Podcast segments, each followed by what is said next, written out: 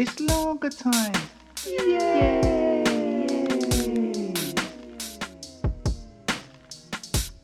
Lager time. Poems, stories, and thoughts. By me, Paul Cree. Who else?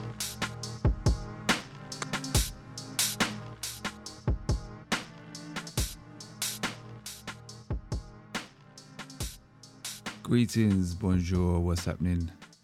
Welcome to Lager Time. For the second week running, I'm putting this out on a Saturday, which is today for me. There was some real lager time last night. Been a while. Enjoyed seeing the boys. Been a busy week this week. Been all over London doing workshops. Not had a great deal of time to put this together. Can't complain though. It's been good, mate. I've been trying to write this second part to the 405 story in between jobs and on trains. So it's probably a bit scrappy, but a lot of the stuff I'm putting up here are in differing states of development. That's the idea, I guess. It's odd though, I suddenly feel a bit of an obligation to put it up, though I think that's merely down to my own idiosyncrasies wanting to keep this up than any particular demand, because as far as I know, it doesn't exist. I'm enjoying doing these stories though, and I think I'm going to run with them for a bit. I've got a list of ideas I want to write about. I'm also enjoying introducing little bits of sound design. I mean, it entails me going onto Freesound and downloading bits and bobs, nothing out of this world. But it's a direction I've wanted to go down for some time. Large up everyone who read, listened, and downloaded the first part of the 405 story last week. I was listening back and realised the bit where I stopped the story was where the Mo character encounters some casual racism from the driver, which unfortunately was not that uncommon back then. Only reason that I stopped it there is because that's where I stopped writing it, as that's where I ran out of time. That was it. Listening back, it reminded me a bit of those American sitcoms that I used to like watching as a kid, like The Fresh Prince, where every now and again they do a serious episode, rolling the credits at the end with no music, really driving home the poignant on the nose moment and the moral message. That's the last thing I'd ever intend to do with any of this stuff. That kind of moralizing is not my cup of tea at all. And if I'm being honest, it puts me off from going to a lot of spoken word events.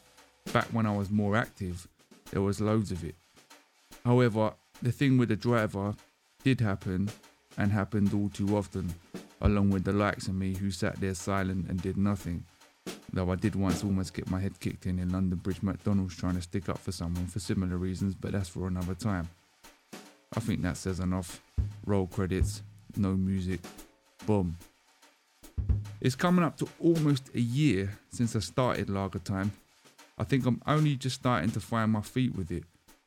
I must say, I do enjoy it, and I enjoy the freedom of it. There seems to be a small number of you who are engaging with it, and it's slowly growing, so thank you. It means a lot.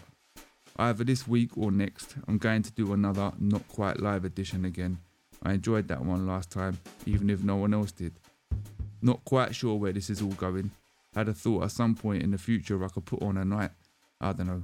I'm a performer. I like performing. But at the moment, there ain't a lot of that, and I'm enjoying doing my own thing. So the Lager March continues. Enjoy part two of the story. Hopefully, I have something new for next week. Blimey, pressure's on. Have a banging rest of the weekend. Paul. Satellite Stories, Volume 3. The 405. Part 2. Part 2. Part 2. Part 2. Part 2. Part 2. Part 2. Part 2. Part 2. Part 2. 2. 2.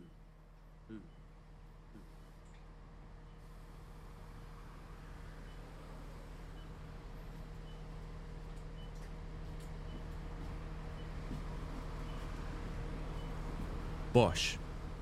After the long, arduous, and perilous journey across the towns and villages of Surrey, we finally arrived into Kingston. And just like that, we all became energized again, and all the banter and bravado we left Crawley with was back. Boom. It's like we were reconnected, spiritually realigned to our purpose again, even though I doubt any of us quite knew what that was. New life was breathed into the firm, like those occasions when I bothered to reconnect the long since fallen algae ridden filter system in the fish tank at home. Everything was fresh and gold, like my fish. We were in a whole new town with new opportunities, but more importantly, about to enter the utopian dystopian world of Laser Quest. Of course, this meant we had to be on our guard a bit, instinctively shoulders arched back, and as we bowled through the bus station into the town centre, I made sure I dropped a couple of swear words extra loud, like wanker, letting the locals know we had a bit about us. Kingston was an upgrade on Crawley, and definitely Horley. It was similar, but everything just seemed a lot more like nicer. The neat paving bricks in the pedestrianised high street, the river, the oldie weldy buildings, even the windows looked cleaner, the girls prettier, the geezers somehow more flesh. Sadly, I felt like we were tatty in comparison.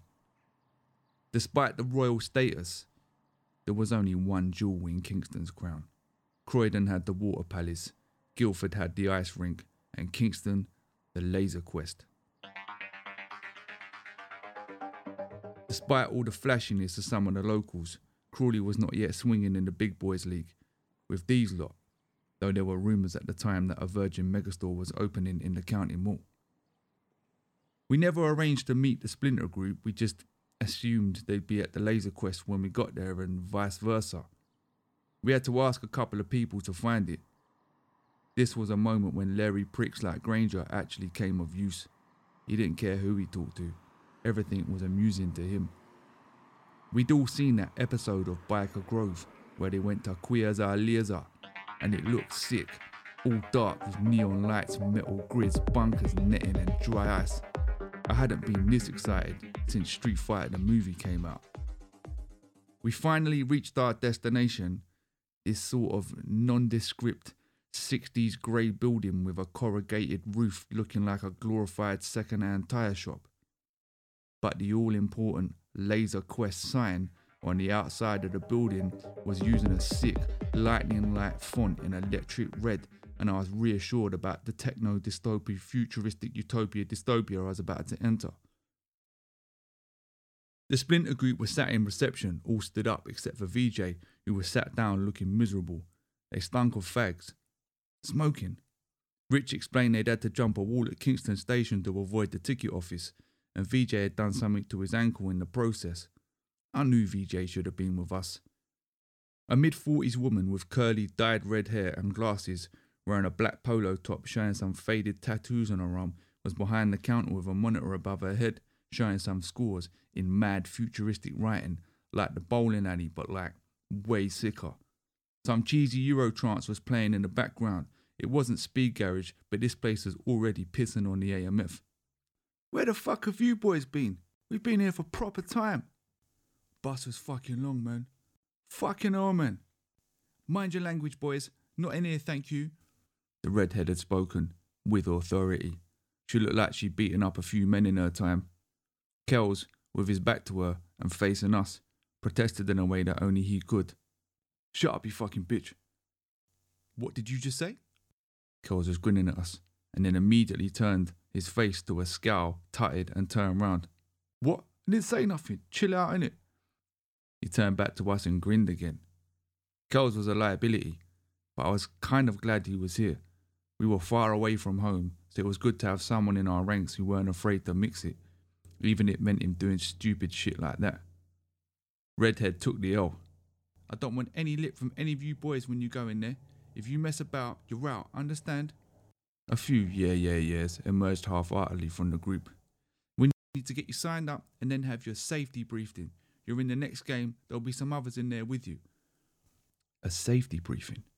This was just getting better and better. I thought for a sec about some of those mugs from my class, like Chris and Ramo, probably at the ABC cinema back in Crawley. Pussies. They weren't man enough for this shit. We all bowled up to the counter, paid up and registered. Whilst I was in the queue, I looked up at the screen and noticed some new names had appeared with a score of zero. These must have been the other players. There were names like Dark Lord, Excalibur, and Cobalt 3000. These names are sick. I then saw Tony's mum and Fish Fingers had appeared on the screen, and Clock Granger and Kells were at the front adding their esteemed aliases to the canon. Redhead didn't look impressed, but I guess she had to let these through on a technicality. I heard Kells arguing with her that Mum was his surname. We stood outside these black double doors, which had more of the sick, electric red front font on them. I could hear cheesy Eurotrance pumping through and the sounds of people running around. I was nervous, but I could barely contain my excitement. We got kitted out in these mad looking Ghostbuster type packs that slotted over our heads with a holster for this massive laser gun thing. Redhead came over to administer her best war address. If you get shot, your pack will freeze, and you'll have to wait till it unfreezes. Aim in the game to get as many hits as you can. Three hits and you're out of the game. The other team you'll be facing are already in there, and if you mess about, boys, you're out. Understand, I'm not taking any crap today. The moment we'd all been waiting for. Redhead opened the door. No dry ice seeped through. Where's the dry ice? The cheesy Eurotrance was super loud, and we entered into this sort of smallish, darkish room with these wooden walkways with some neon graffiti on them, which sort of looked cool. We entered in and immediately ran off, Kells turning around to shoot us as many of us as he could. We were meant to be on the same team. The wooden walkways were really noisy, it was putting me off. It also weren't that dark so we could see everything. Where were the futuristic metal grids with the futuristic dry ice? This just wasn't very cool. My pack suddenly vibrated and flashed red. I turned around to see this podgy mid 30s looking guy with long greasy hair and hiking boots with a pack on. I assumed he worked there. I've been shot, mate. What do I do? He shouted. Alpha 2 1, repeat, Alpha 2 1, let's go. He then turned around and rolled off into a corner, and I heard him tramping up one of the walkways. The fat prick had shot me. As he turned, I saw a Dark Lord written on the back of his t shirt. That was the Dark Lord. He looked like he worked in the Games Workshop. What are you doing, you dickhead? You're just standing there. Mo grabbed me, and suddenly we were under one of the wooden walkways. I noticed on the floor an empty Ribena carton, a few empty crisp packets, and a discarded copy of the Daily Express. I could hear Kells and Granger laughing somewhere in the room, but in truth it was hard to hear anything, as the cheesy Eurotrance was blasting so loud that with the stomping on the wood I could barely hear myself think. Fuck this, I thought. I stepped into the void, looking for that fat nerd, looking for revenge. Bang! I'm vibrating again, and turn around to see another one of these socially awkward looking podgy older guys. Must have been Cobalt 3000. I hadn't even got my gun out of the holster yet. I'd been shot twice. Two more of I included the bus journey. Me and Mo ran up onto another platform where we bumped into Doyle. These pedos keep shooting everyone. I'm almost dead. VJ got taken out of in five minutes. Where is he now? He's over there. I looked over in the direction Doyle was pointing and saw VJ sat on an orange plastic chair, like we have in school, reading a copy of Shoot magazine. What? Surely they wouldn't have crap orange plastic chairs in the sick dystopian utopia future. The drapes were rapidly coming down on my lifelong dream. Well, my dream from as far back as the morning when I actually thought a bit about what we were doing. This place was shit. Boy, how many lives you got left? I turned around to see Kells and Granger grinning. One? Not anymore. I vibrated. Game over. They ran off. I'd love to say into the smoky darkness, but I could see clearly where they were going and hear them too. This place was small and shit, reminding me of Horley. I headed over to where VJ was. He was reading an article about Andy Cole's favourite type of pizza. Even with the cheesy Eurotrance at full blast, Redhead must have got on the PA system booming over the music to tell us the game was finishing. That quick, I wanted to get out. Predictably, Andy Cole preferred a margarita. I had to agree with him on that one, but it was no substitute for the disappointment that I felt. We debriefed back in the foyer, looked up on the screen to see that Team Alpha Flight had whipped Team Crawley Boys something ridiculous. A few of the Team Alpha Flight were debriefing in what they called the antechamber with us, and I heard them referring to each other in their code names. Really? Grow up, boys. We managed to find a McDonald's and at least enjoyed that. Spat some paper through the straws in the shopping centre, took in the glorious sights of Kingston, and trudged back to the 405 with a hobbling VJ. He was never a bad boy. The others seemed to have enjoyed themselves, and lots of the chat on the bus back was about the fun they'd had. Mo's reputation was still intact. Most of them had fallen asleep when the bus rolled into Horley, and I got up to get off. It was dark by this point, dark and dull, with the few half working street lamps pitifully attempting to illuminate Horley's crap town centre. It was fitting.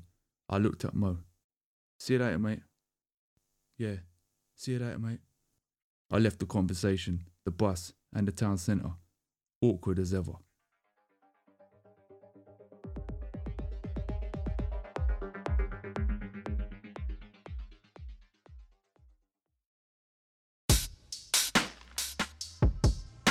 It's Lager Time.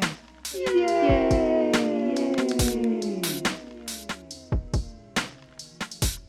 Lager Time. Poems, Stories and Thoughts. By me, Paul Cree. Who else?